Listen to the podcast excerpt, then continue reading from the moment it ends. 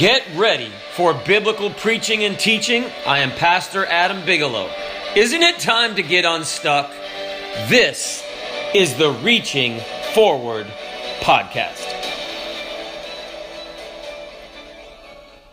Hebrews chapter 11 and verse 1. And if you want to just look at, look at the first two words of the scripture with me, now faith. Now, I understand that the writer is presenting this and said, uh, we're introducing this is what faith is. And I understand the grammar here, but I want to take it uh, a little out of context, if you please. And I would like to preach on the thought of a message using those first two words now faith. Faith that happens right now. Now faith. There was, there was a. Uh, church service and the preacher was preaching a little bit long. And so this usher was kind of leaned in and said, You know, I can't stand it when this guy goes on forever. He should just dismiss the service. And the lady looked up and she said, Do you know who I am? And the man said, No, I've never seen you before. And she said, I am that man's mother. And the usher looked down and said, Do you know who I am? And that woman said, No, I've never seen you before. And the usher said, Good. And he just took off. Take Taking some now faith. you know that we go through storms, and, and brethren, storms are a part of life. And uh, you know that one peop- one set of folks, they're coming out of a storm, and maybe you just came out of a storm. How quickly we forget that we were in a storm, right? You were sick and that's all you thought about, but then as soon as you got better, you just got back to the busyness of life. You're cleaning your house, you're going to work, you're doing laundry. But storms are a part of life. Have you ever heard someone they say, I'm going through it? Well, that's a little word, right? But when you're going through it, that just consumes all of your life. Now, the book of Hebrews was actually written to Hebrew or uh, uh, Jewish Christians. And they were uh, in they were uh, uh, encouraged not to give up faith in Jesus Christ. And that was one of the central themes. It was that Jesus was better, better than the angels, uh, better than the priests. He was our great high priest. Jesus was so much better. And that they were told not to give up faith in Jesus Christ. It had a great recompense of reward, which means if you held on to Jesus in the rough times and it was a time of persecution, that God would come through and the writer in Hebrews chapter 11 begins to talk about the faith of men and women that follow God. Men and women in the Old Testament that follow God. You know, Daniel, he followed God right into the lion's den. But you know, I've got good news. The God that brought him into the lion's den kept him in the lion's den. Brother, uh, brother gave me a big Bible. It's, it's back in the children's church, and it's got pictures in it. And so yes, it's got pictures, you know, books with pictures. You know, like you read books with pictures, well, that one has pictures. So there's pictures of all of these biblical events. And I looked through it because there's one picture that I really like. And it's a picture of Daniel in the lion's den. And Daniel's got hair like me. He, he, uh, he, was, he was an older man when he went to the lion's den. But it's a picture of Daniel, and he's just kind of reverently looking up. And these lions around him, they're kind of ducking their heads. You know, when an animal gets in trouble, it kind of ducks its head, and, and uh, they're, they're kind of looking up, and they're looking up at something that's in, out of the picture. And we know from the Bible that Daniel said the Lord sent his angels and he shut the lions' mouths. Now, I don't know if it was physically or if it was just the presence of that angel, but you know that the God that got Daniel into the lion's den was the God that got Daniel through the lion's den and the God that got Daniel on the other side of the lion's den. Now, faith. Now, faith makes decisions. You know that when you're in a, you're in a, a, a bind and you say, well, preacher, what's going on? The Bible says, and Elijah came unto all the people and said in First Kings, How long halt ye between two opinions. He said, you know, there comes a time to make a decision. You know, I remember when I was a young man, I was uh, going to Bible school, and my truck broke down. And my truck broke down. I had a, a truck with hydraulic lines in it. Well, the hydraulic lines burst. And we were delivering sheetrock, so we had these big arms that would come down out of the side of the truck to stabilize the truck so it wouldn't tip over. And the, those big arms were down on the ground. And the truck hydraulic lines blew all over the place. So those arms couldn't come back up. We had to leave the truck there. Well, the truck was how I was getting back to the shop so I could get to my car so I could go to church. There was church that night. And in Bible school, you don't miss church, okay? Or you miss, uh, you miss Bible school, okay? You've got to be there. And I called my boss. I said, hey, the truck is messed up. And the boss said, we're sending the mechanic. They had a mobile mechanic. And I said, okay, I'll wait until I told him like 3 o'clock or something like that. And he said, Now, Adam, sometimes in life we have to make hard decisions. And I told my boss, I already made my decision. and you know, said, Preacher, what? What if you get fired? You know what? What if I get fired? But you know what? What if I can get something from God at church? So it came three o'clock, and I just took off walking down the street. I mean, I didn't have a truck, but you know what? They rent cars. And I was up in Seattle, so I just went into a car place, walked in there, rented a car, went and picked a guy up for church, went to church, and you know what happened after church? I went back up and picked that truck up in the middle of the night. The you know the, the truck was fixed, the arm, the outrigger things were back up, and we drove it back to the shop. But here's the thing: you made a decision, and it seems I didn't get fired from that job. But you know what? I'm thankful that I made a decision for Jesus, and that's what Elijah said. He said that now faith, you need to make that decision. He said, if the Lord be God, follow Him. You know, if God's God, that's what I'm going to do. It doesn't matter if someone declares that I can't be a Christian. You know, there's a real fight on for the soul of America. And it's not just about prayer in schools. Do you know that when they take away faith out of schools, what do they replace it with? What do they replace it with? That men can dress like women? Brethren, that's what they're replacing. Oh, preacher, it's not. It's in the libraries. They call it like drag queen story hour. It's in the libraries.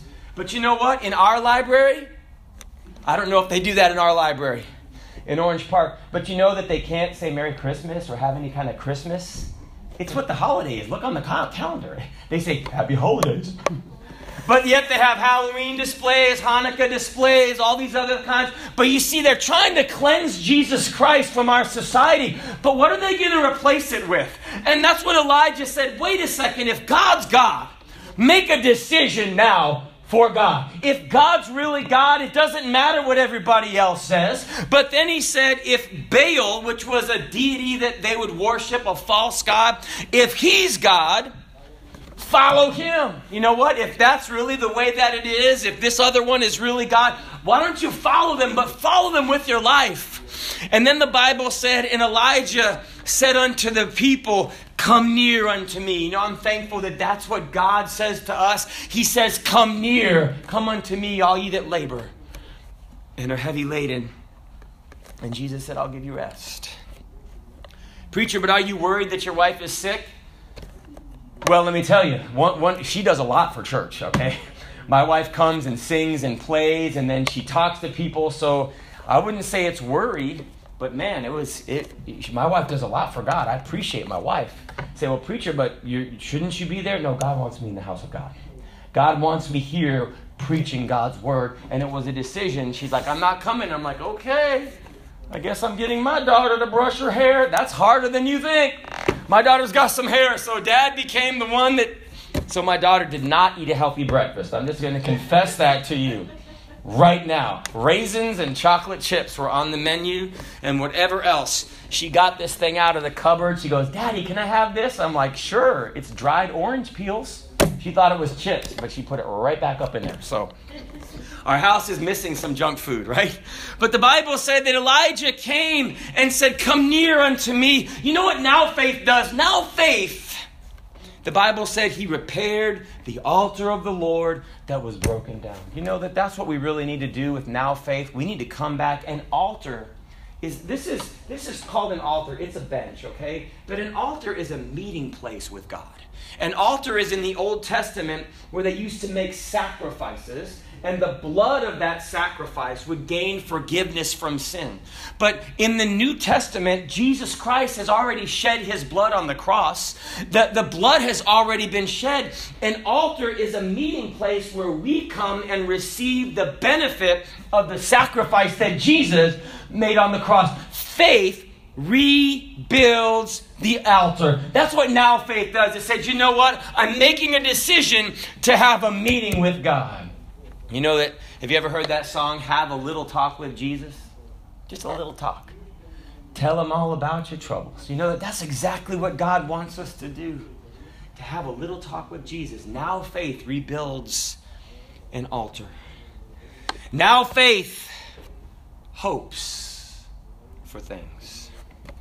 The Bible says, now faith is the substance of things hoped for.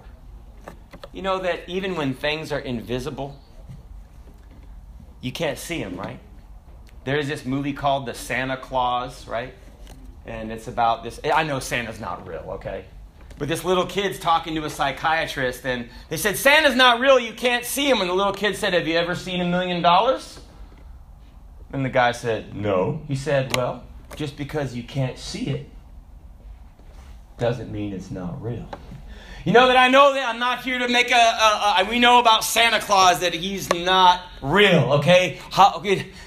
Hold your children's ears for that. But Jesus Christ is real, even though he's invisible. Because you see, when we get to heaven, we're all going to lay eyes on Jesus one day. The Bible says in Romans chapter 8, verse 24, we are saved by hope.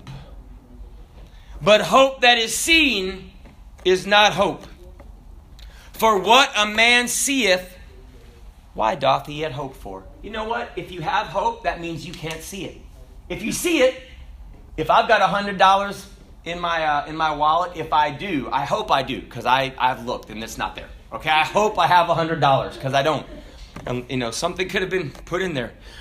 But if we hope for that we have see not, then do we with patience wait for it. I remember I was in the elevator uh, years, years ago, years and years ago, and there was a presidential candidate downstairs. And I'm not politicking, okay? And uh, but I it was happened to be the person I was voting for, and uh, I said, uh, "Hey." Talked to a lady in the elevator. It was at a hospital. They were doing, you know, how they shake hands in all the hospitals. So we're going up in the elevator. I said, The next president He's downstairs. And the lady probably didn't vote for him. She voted for the other candidate, right? So she goes, Next president, you hope. And I said, Well, I have faith. And she said, Your faith is going to fail. The guy I voted for won, just to tell you. I, I don't know where that lady is. and, uh, Anyway, that's a bigger story. But you know that there's a lot of voices in our head that are telling you that your faith is going to fail. That if you trust Jesus, it's not going to work out. That if you trust Jesus, things are going to fall apart. Let me tell you, when you trust Jesus, the Bible said that all things are going to work together for good. Because if you love God and you're called according to his purpose, there's a song that said, I've read the end of the book and we win. Have you ever been in a, in a reading a good book, maybe it's fiction, but you just kind of flip to the end and see what happens in the end. If you read the book of Revelation, the Bible said he's going to create all things new. There's going to be a number that no man can number. They're going to be on the sea of glass worshiping God. And you know, I'm not going to have any regrets about making decisions for Jesus with now faith. Now faith hopes. You know, preacher, I've, I've had enough time serving God where it doesn't seem like it's going to work out. I remember when we got this this place, and uh, I know it's a little place, right? But it's way better. How many remember the place before this? Just two. Oh, hallelujah. You know, they call this, they call places a strip mall where it's a bunch of like stores in a line. But we were across the street from a strip club. And that has nothing to do with the strip mall. It started out as a bar. And then it, then it became a place where it was too expensive to wear clothes, okay? But uh, this place is way better than that place. there, was a, there was a lady that came to church and she, she wanted to give an uh, offering and it was a bunch of $1 bills. And, and she gave her stage name or whatever. She never came to church, but I was like, okay, that's what we were dealing with over there. And uh, it was an opportunity to witness and different things, but uh, I remember when we came up, they wanted a bunch of information. They, they, they basically wanted me to personally sign for the liability, and they wanted uh, Reverend Keckle, who's in charge uh, of the business side of our church, to sign for it personally. So if someone defaulted, it would personally. And they told me that's a no go, Brother Bigelow. So I had to go talk to the lady who is in charge. She has an office up there from the leasing office. And I remember walking through the door and I said, God, I am not feeling it. I'm not feeling it. I, I didn't feel this incredible faith that caused me to go forward. But I went forward anyway.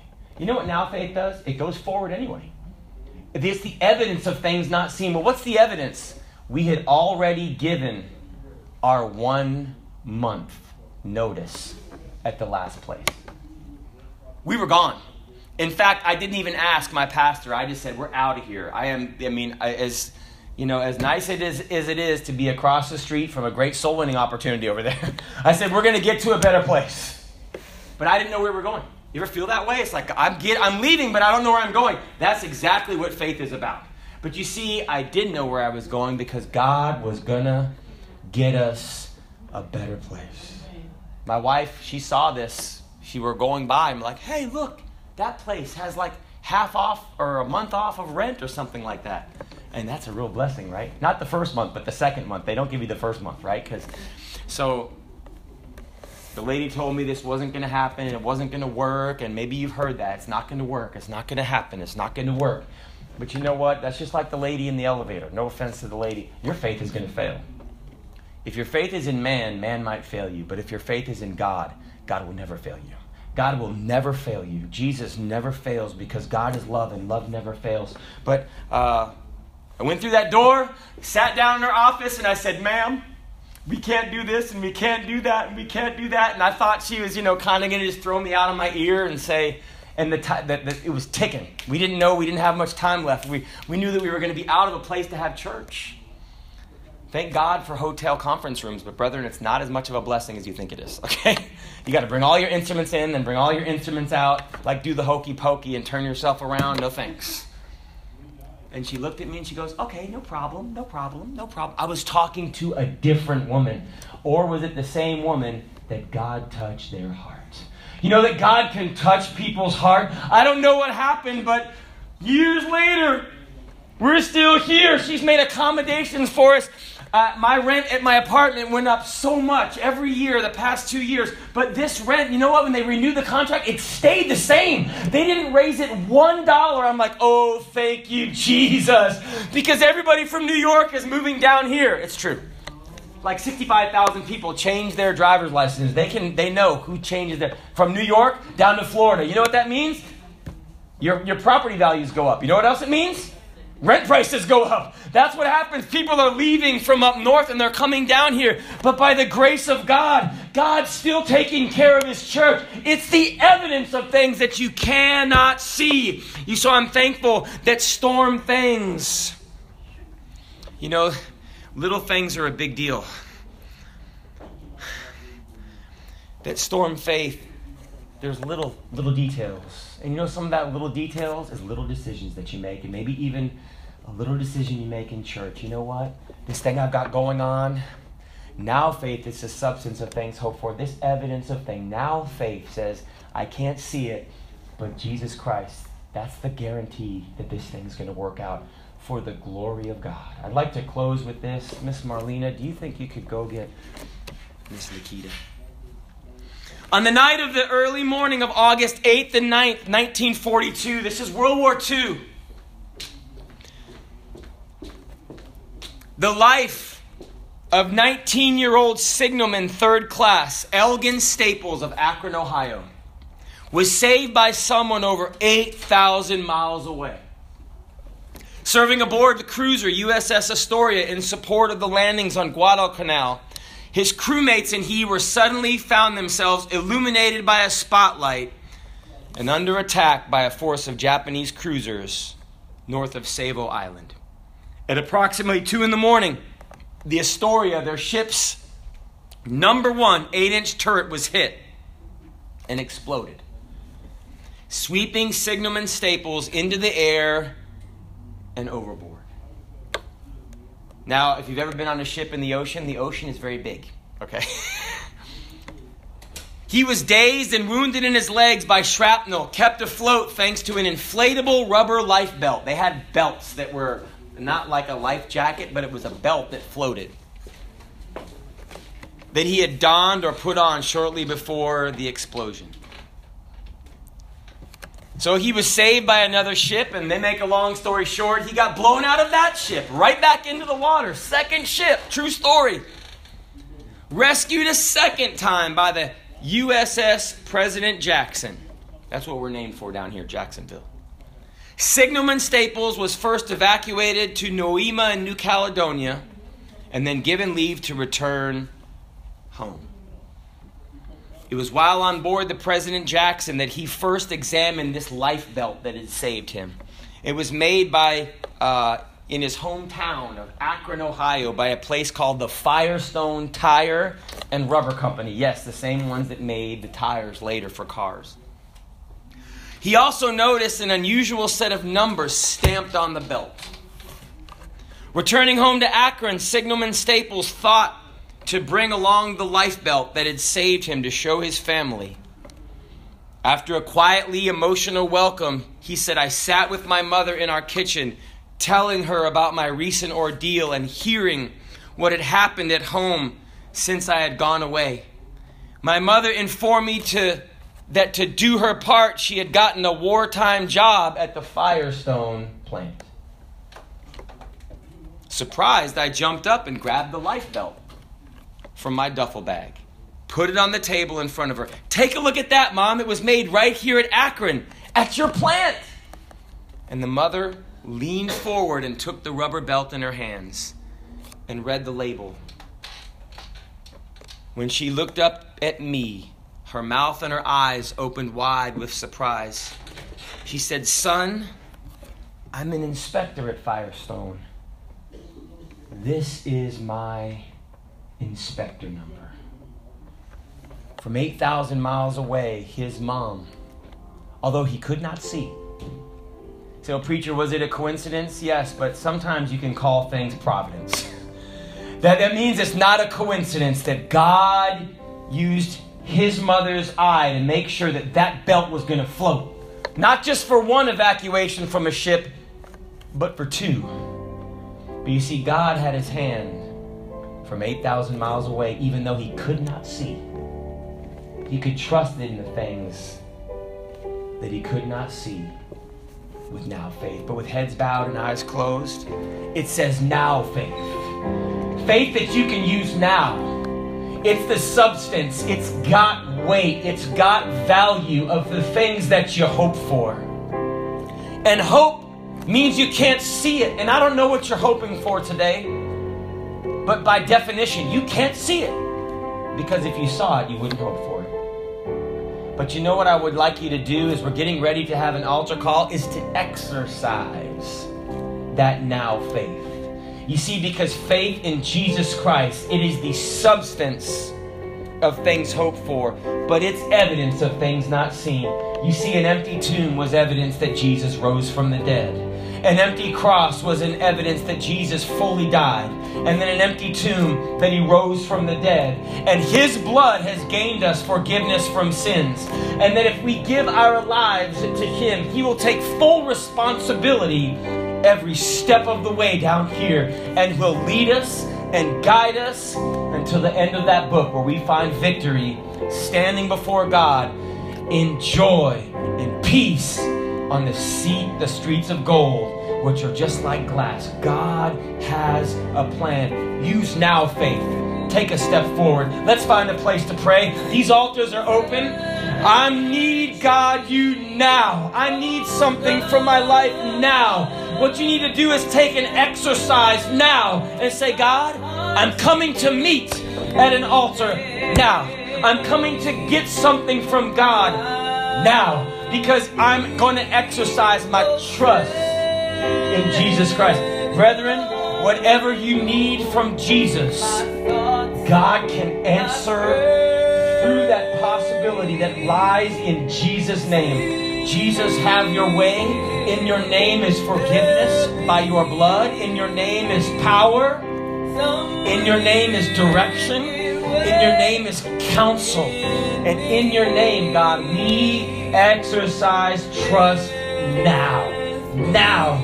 Now for your family, now for your job, now for those uncertainties of life that you're going through. It's all certain in Jesus Christ. Turn the question mark, bend that thing into an exclamation point in Jesus' name. Father, I pray that in Jesus' name, all of the exclamation points would replace those question marks in people's lives by the grace that is in Jesus and by the power of your resurrection. Now, faith.